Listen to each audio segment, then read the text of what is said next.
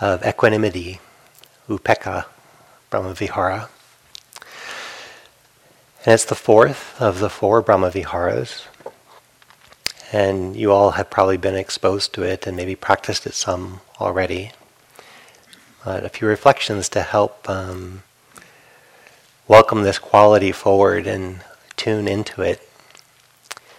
In some ways, it's different than the other three Brahmaviharas of loving kindness, compassion, and sympathetic joy in that with equanimity, it's born out of a love and a heart connection to what's true, not what we prefer to be true. So we all prefer not to feel pain, and we all would prefer for our loved ones not to feel pain. And compassion, in its truest form, doesn't negate pain doesn't contract against pain. But until compassion is in its purest form, there still can be an old preference that the experience of pain or displeasure or loss or hardship is somehow a, um, a negative experience or a misfortunate experience. And the same with celebratory joy, uh, mudita, um, in its purest form, it's not hungering for it, chasing after it, getting intoxicated by it, but it's the true celebration of what there is that's beautiful, both for ourselves and for others. And then loving kindness, basic friendliness. It uh, makes sense even in the conventional world. Um, equanimity uh, arises when we can see clearly and we're still willing to have our heart be warm in connection to what we're seeing. And the, one of the most important things is to soften our preferences or clinging to preferences so that we can be truth oriented. And to do that, if you're still calling negative experiences, unpleasant experiences as a misfortune, and in some ways, we're not seeing what it means to actually be alive and conscious on this planet. It comes with the visitation of unfortunate experiences or painful experiences. It comes with challenges, just like being here comes with rain. It comes with sunshine. So maybe there'd be a preference for it getting warmer and sunnier.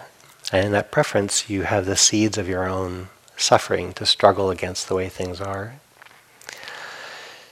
As equanimity, uh, upekkha, begins to ripen in us, um, it takes the longest of the four Brahmaviharas to really ripen, but when it does, um, it has the most seeds, uh, the most, the broadest foundation for our continued well-being, because uh, the truth is always around us, and we no longer struggle with it.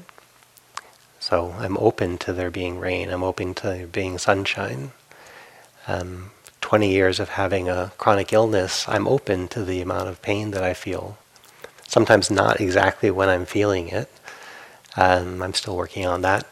But it's taught me that my well-being does not have to come through only a healthy body. I have a lot of well-being, even though my body struggles with illness. So um, that's its particular tone. Uh, opening the heart, seeing where there are preferences and struggles, and seeing if you can soften any struggles against uh, the truth of how things are. There is gain and loss, there is pleasure and pain, and that's not necessarily wrong. Just like it's not wrong that our planet circles the sun, it's just the way it is.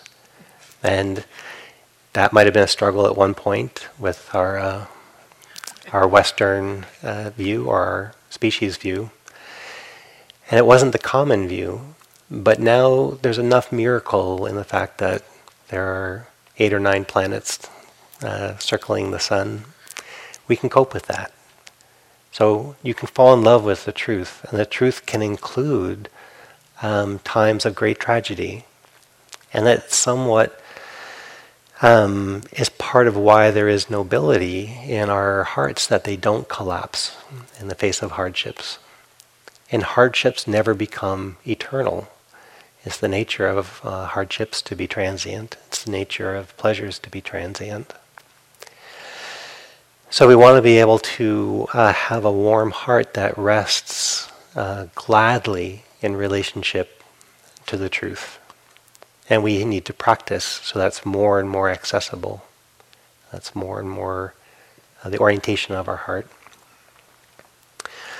These four, four Brahma Viharas are kind of like a quartet, um, a cappella quartet, where um, if any one of them can't harmonize with the other, chances are there's something off about that Brahma Vihara, or how we're practicing or seeing that Brahma Vihara. So equanimity should not negate compassion. It shouldn't negate uh, joy or basic friendliness. Um, if it has, it's eclipsing these other these other parts. But it can be the lead factor, supported by the others. So sometimes equanimity plays a supportive role, cleaning up the shadow side of our developing compassion or developing joy. So we don't get uh, too attached to our perspectives of what's painful and what's unpleasant. So if equanimity is nearby, its chances are your compassion has a chance to really ripen. And the same is true if compassion is nearby, your equanimity has a chance to ripen. So, just a brief analogy I used to work in a shelter for homeless and abused teenagers, and it was very easy to have compassion for how hard their lives were. Very easy to kind of um, be bereft at the amount of pain that I was in contact with. Easy to celebrate any good day of their life because uh, they were under such hardship, so the, the ability to celebrate was obvious the uh, compassion for the hardship was obvious, and then having a basic sense of decency and benevolence towards whoever came to the shelter.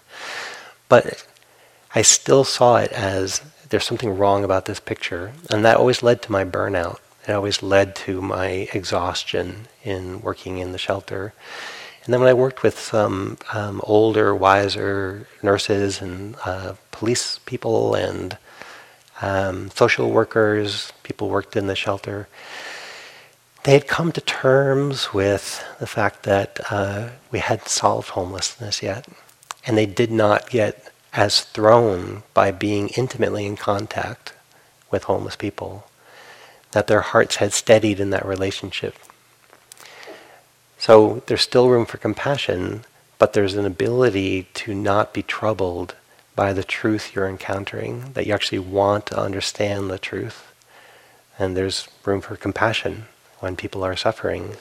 But that people suffer is not inherently wrong. It kind of comes along with this incarnation, that people are subject to suffering. And if you're willing to be intimate with suffering, you see that it's transient. So it's part of the, the way things go sometimes people need a certain amount of hardship to get traction to waking up. So not every hardship is automatically a misfortune. A tiny example of that was when the shelter care worker, one woman running shelter, had a five-year-old daughter, and uh, she didn't want to learn how to tie her shoes. And her mother said, "You're now old enough, and I've taught you. You're going to tie your shoes." and this wash came over her. I just, I can't believe you're going to make me struggle this hard to tie my shoes. And she said, Yeah, I am. Because she knew actually it was worth some struggle for her to develop. And that was true in the shelter, that sometimes the kids had to face very hard experiences. And that hardship, if done with wisdom and perspective, was actually going to be part of how they grew in their strength and how they understand life. I don't wish them, I don't wish misfortune on anybody, but it comes. And when held in the right perspective, misfortunes can be how we understand and ennoble our heart, like Sally talked about last night with the Four Noble Truths. Not every uh, joy brings actual happiness. So people who win the lottery, uh, many of them two years later um, are quite depressed and stressed. All of their relationships have decayed because they have so much money. Managing that much money is actually very difficult.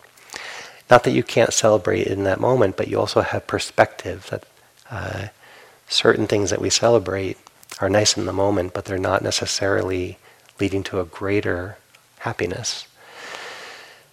So an equanimous heart um, sees what's happening. There's room for it to be paralleled with compassion and friendliness and, and uh, sympathetic joy. But it gets so curious about how things actually are, and it's willing to learn, and it knows the safest relationship to reality is the ability to witness it. The safest relationship is one where you actually have a heart space for the truth of your life and the truth of another. So that's some uh, initial uh, reflections on it. The phrases that support equanimity practice are widely varied. So you have to find your own particular way in, like with all the other practices. In a culture um, that has the belief of karma, and if you grow up and karma is just part of the worldview, sometimes reflecting on the law of karma, that these are just causes and conditions playing themselves out, and they're ancient and they're immeasurable in their size and scope.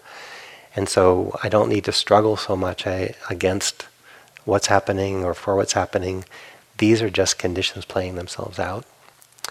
So that's a that's a traditional uh, way in is to reflect upon karma and just relax and let people have their karmic journey. And you can be an assistant, but you don't ever try to override people's deep karmic journey because they have to wake up within their journey for it to really uh, lead to well-being.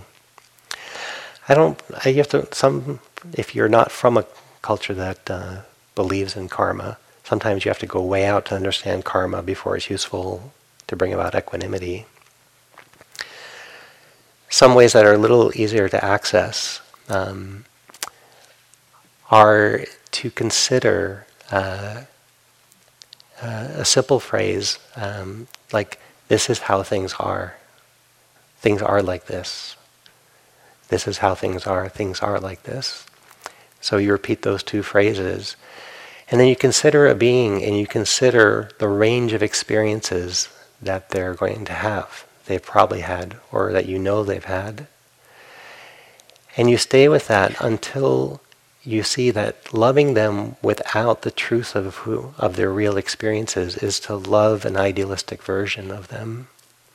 My parents are aging right now, and I'm struggling with um, feeling the coming end of their lives. And every that that's compassionate, but I, it means I'm actually struggling loving their actual journey through life, which includes what's happening to them now. So temporarily, I suspend my preferences that they live forever. I suspend my preferences that they have an idealistic aging process. And I w- welcome my heart in what is it really like? Oh, this is how it is. It is like this. And I stay with that until my heart has room for reality, has room for how things actually are.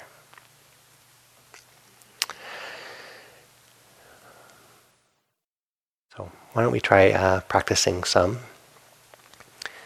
The easiest being that we often feel acceptance for is someone we don't know that well and we haven't gotten too entangled in their story yet. So, keeping it really tangible, you might pick somebody here in the room who you can imagine they're a yogi, uh, they're practicing here. You haven't formed a big vendetta against them or a huge spiritual crush. Uh, they're just one of the people in the room. And if you can picture them, you hold them in your heart, in your mind, and you start saying, uh, This is how it is. It is like this. And while you're saying that, you consider they have had immeasurable joys that would be impossible to put in language. They have had that. They have had sorrows that, again, uh, outpace any poetic expression. They will go through gain and loss. They've gone through birth. They will go through death. Is there any truth about their life that would close down my heart? Or can I open my heart to the full range this person will go through? This is how it is. It is like this.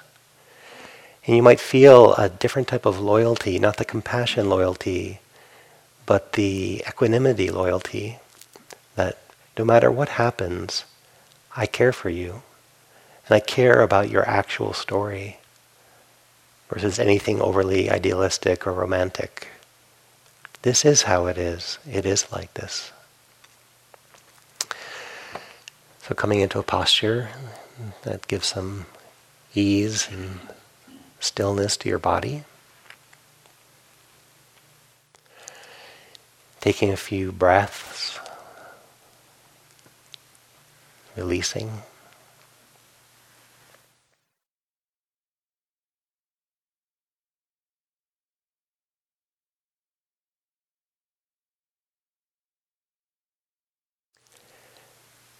And then see if there's somebody here in the room whose image comes easily to your mind, and someone you haven't necessarily thought a lot about, you don't have a strong evaluation yet.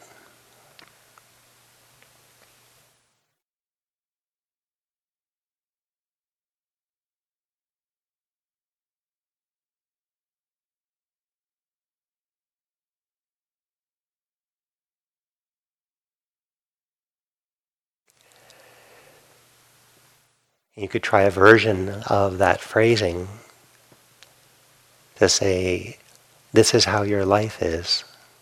Your life is like this.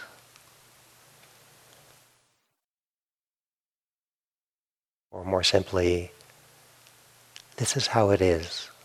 It is like this. See if you can stabilize an image of that person or a felt sense of them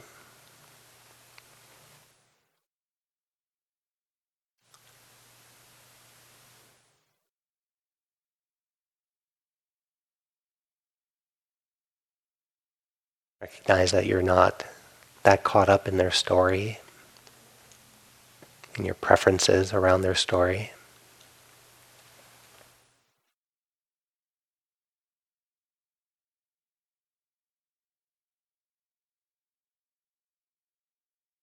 And see if you can open your heart to the true range of experiences they're likely going through. This is how it is. It is like this.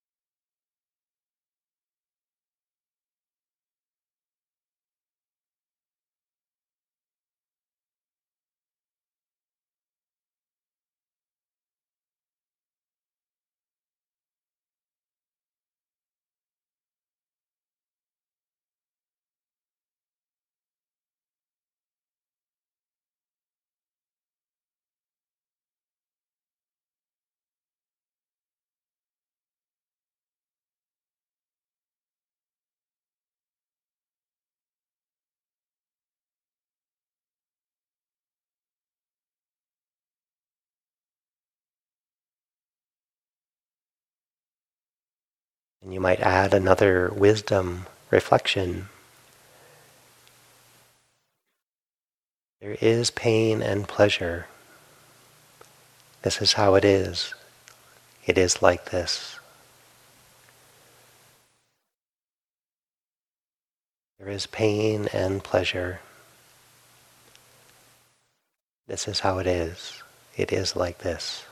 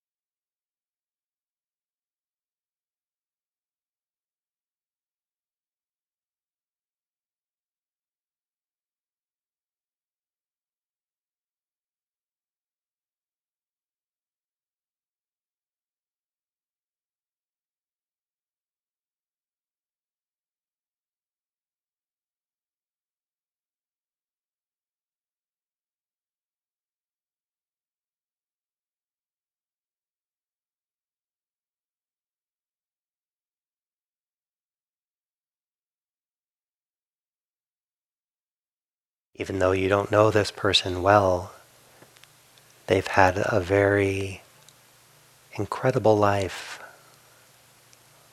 full of countless experiences. Can your heart say to them, I prefer the truth. I open my heart to what has been true for you. Soften my preferences for what I'd like to hear.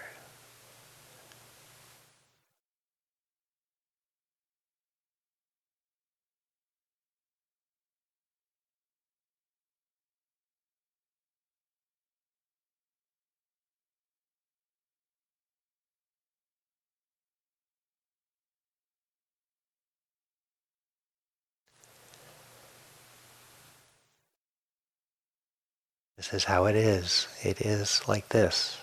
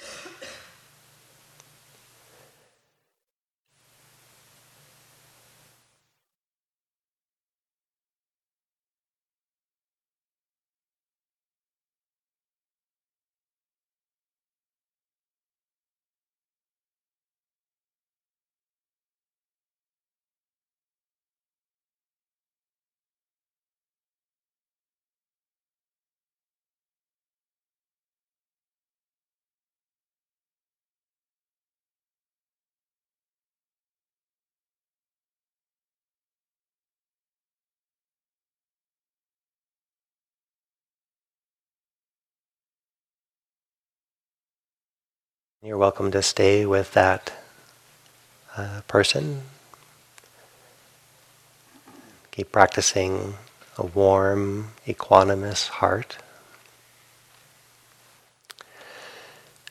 Where you can begin bringing your attention towards yourself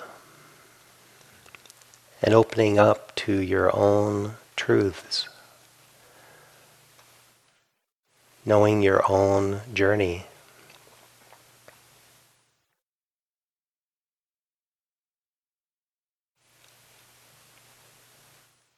There has been pain and pleasure.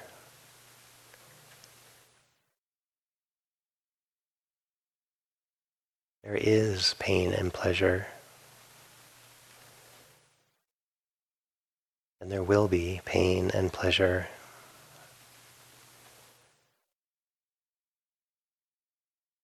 I open my heart to the truth.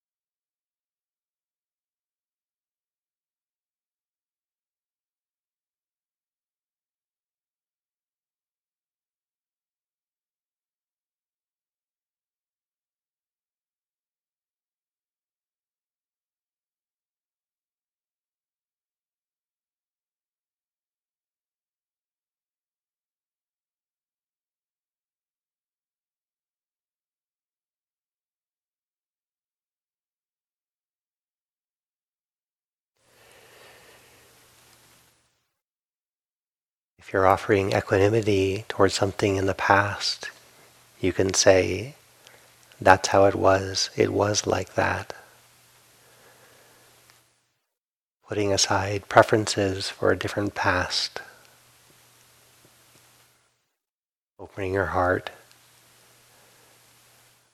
to the truth. That is how it was. It was like that.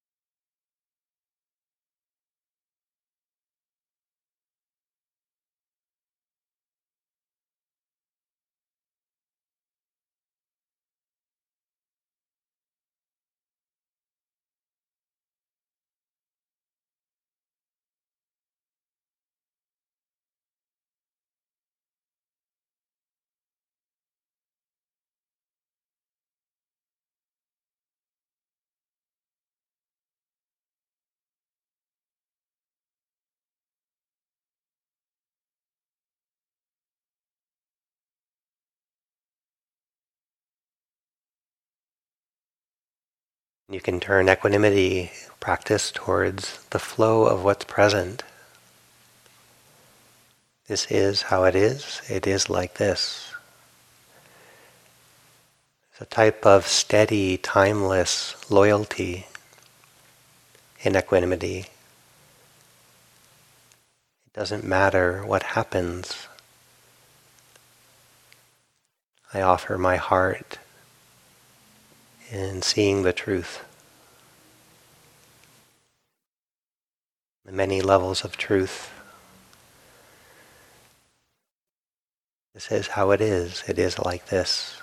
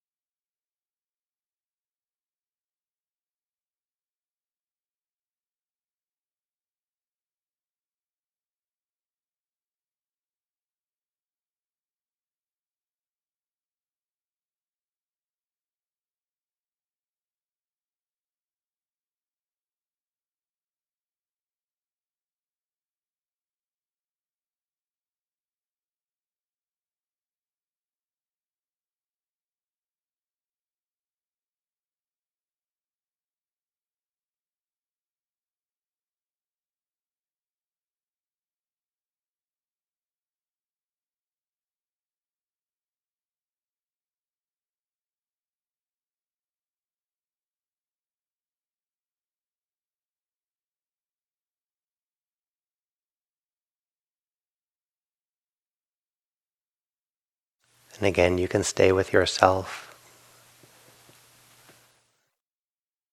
I also invite you to consider a loved one whose happiness and well being you prefer.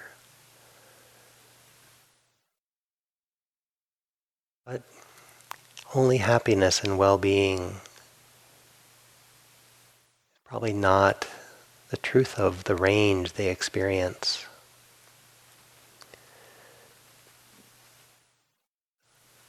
So I open my heart towards someone I care for.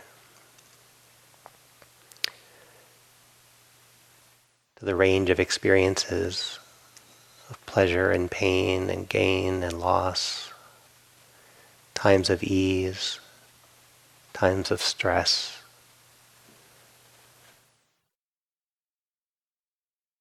This is how it is. It is like this.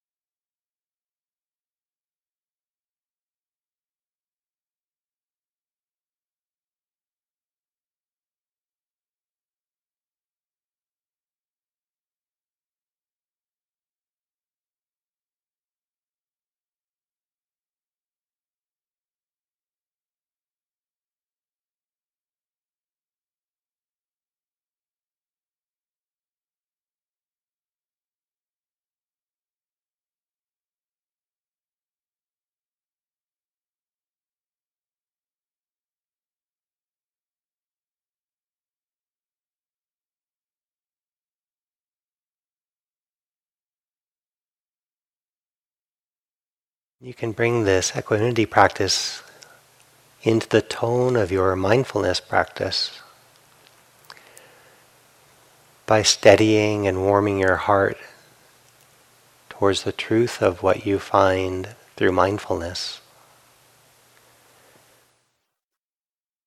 So, in feeling into your body, feeling your actual sensations, you can say, This is how my body is. It is like this. Or this is how it is. It is like this.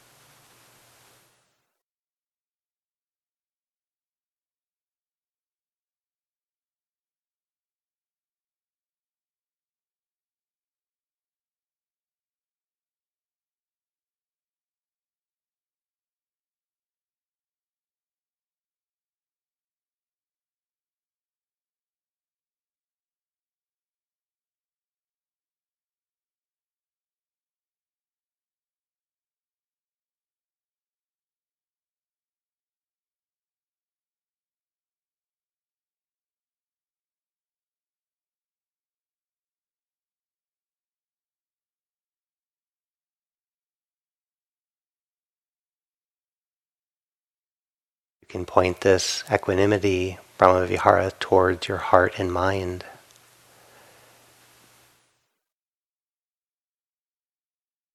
Putting aside judgments and preferences. This is my mood. This is how it is. My mood is like this. This is my mental activity. It is like this. That way, we bring this heart tone of acceptance, truth witnessing.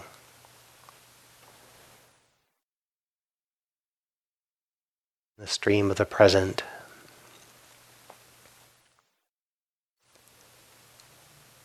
And how this warm equanimity Brahmavihara supports our mindfulness practice.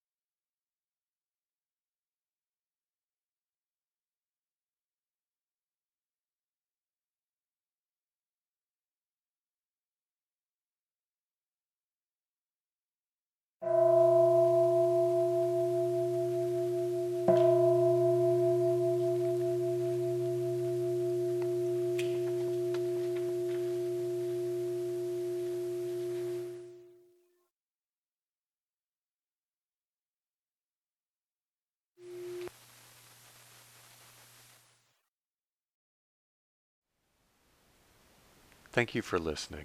To learn how you can support the teachers and Dharma Seed, please visit dharmaseed.org slash donate.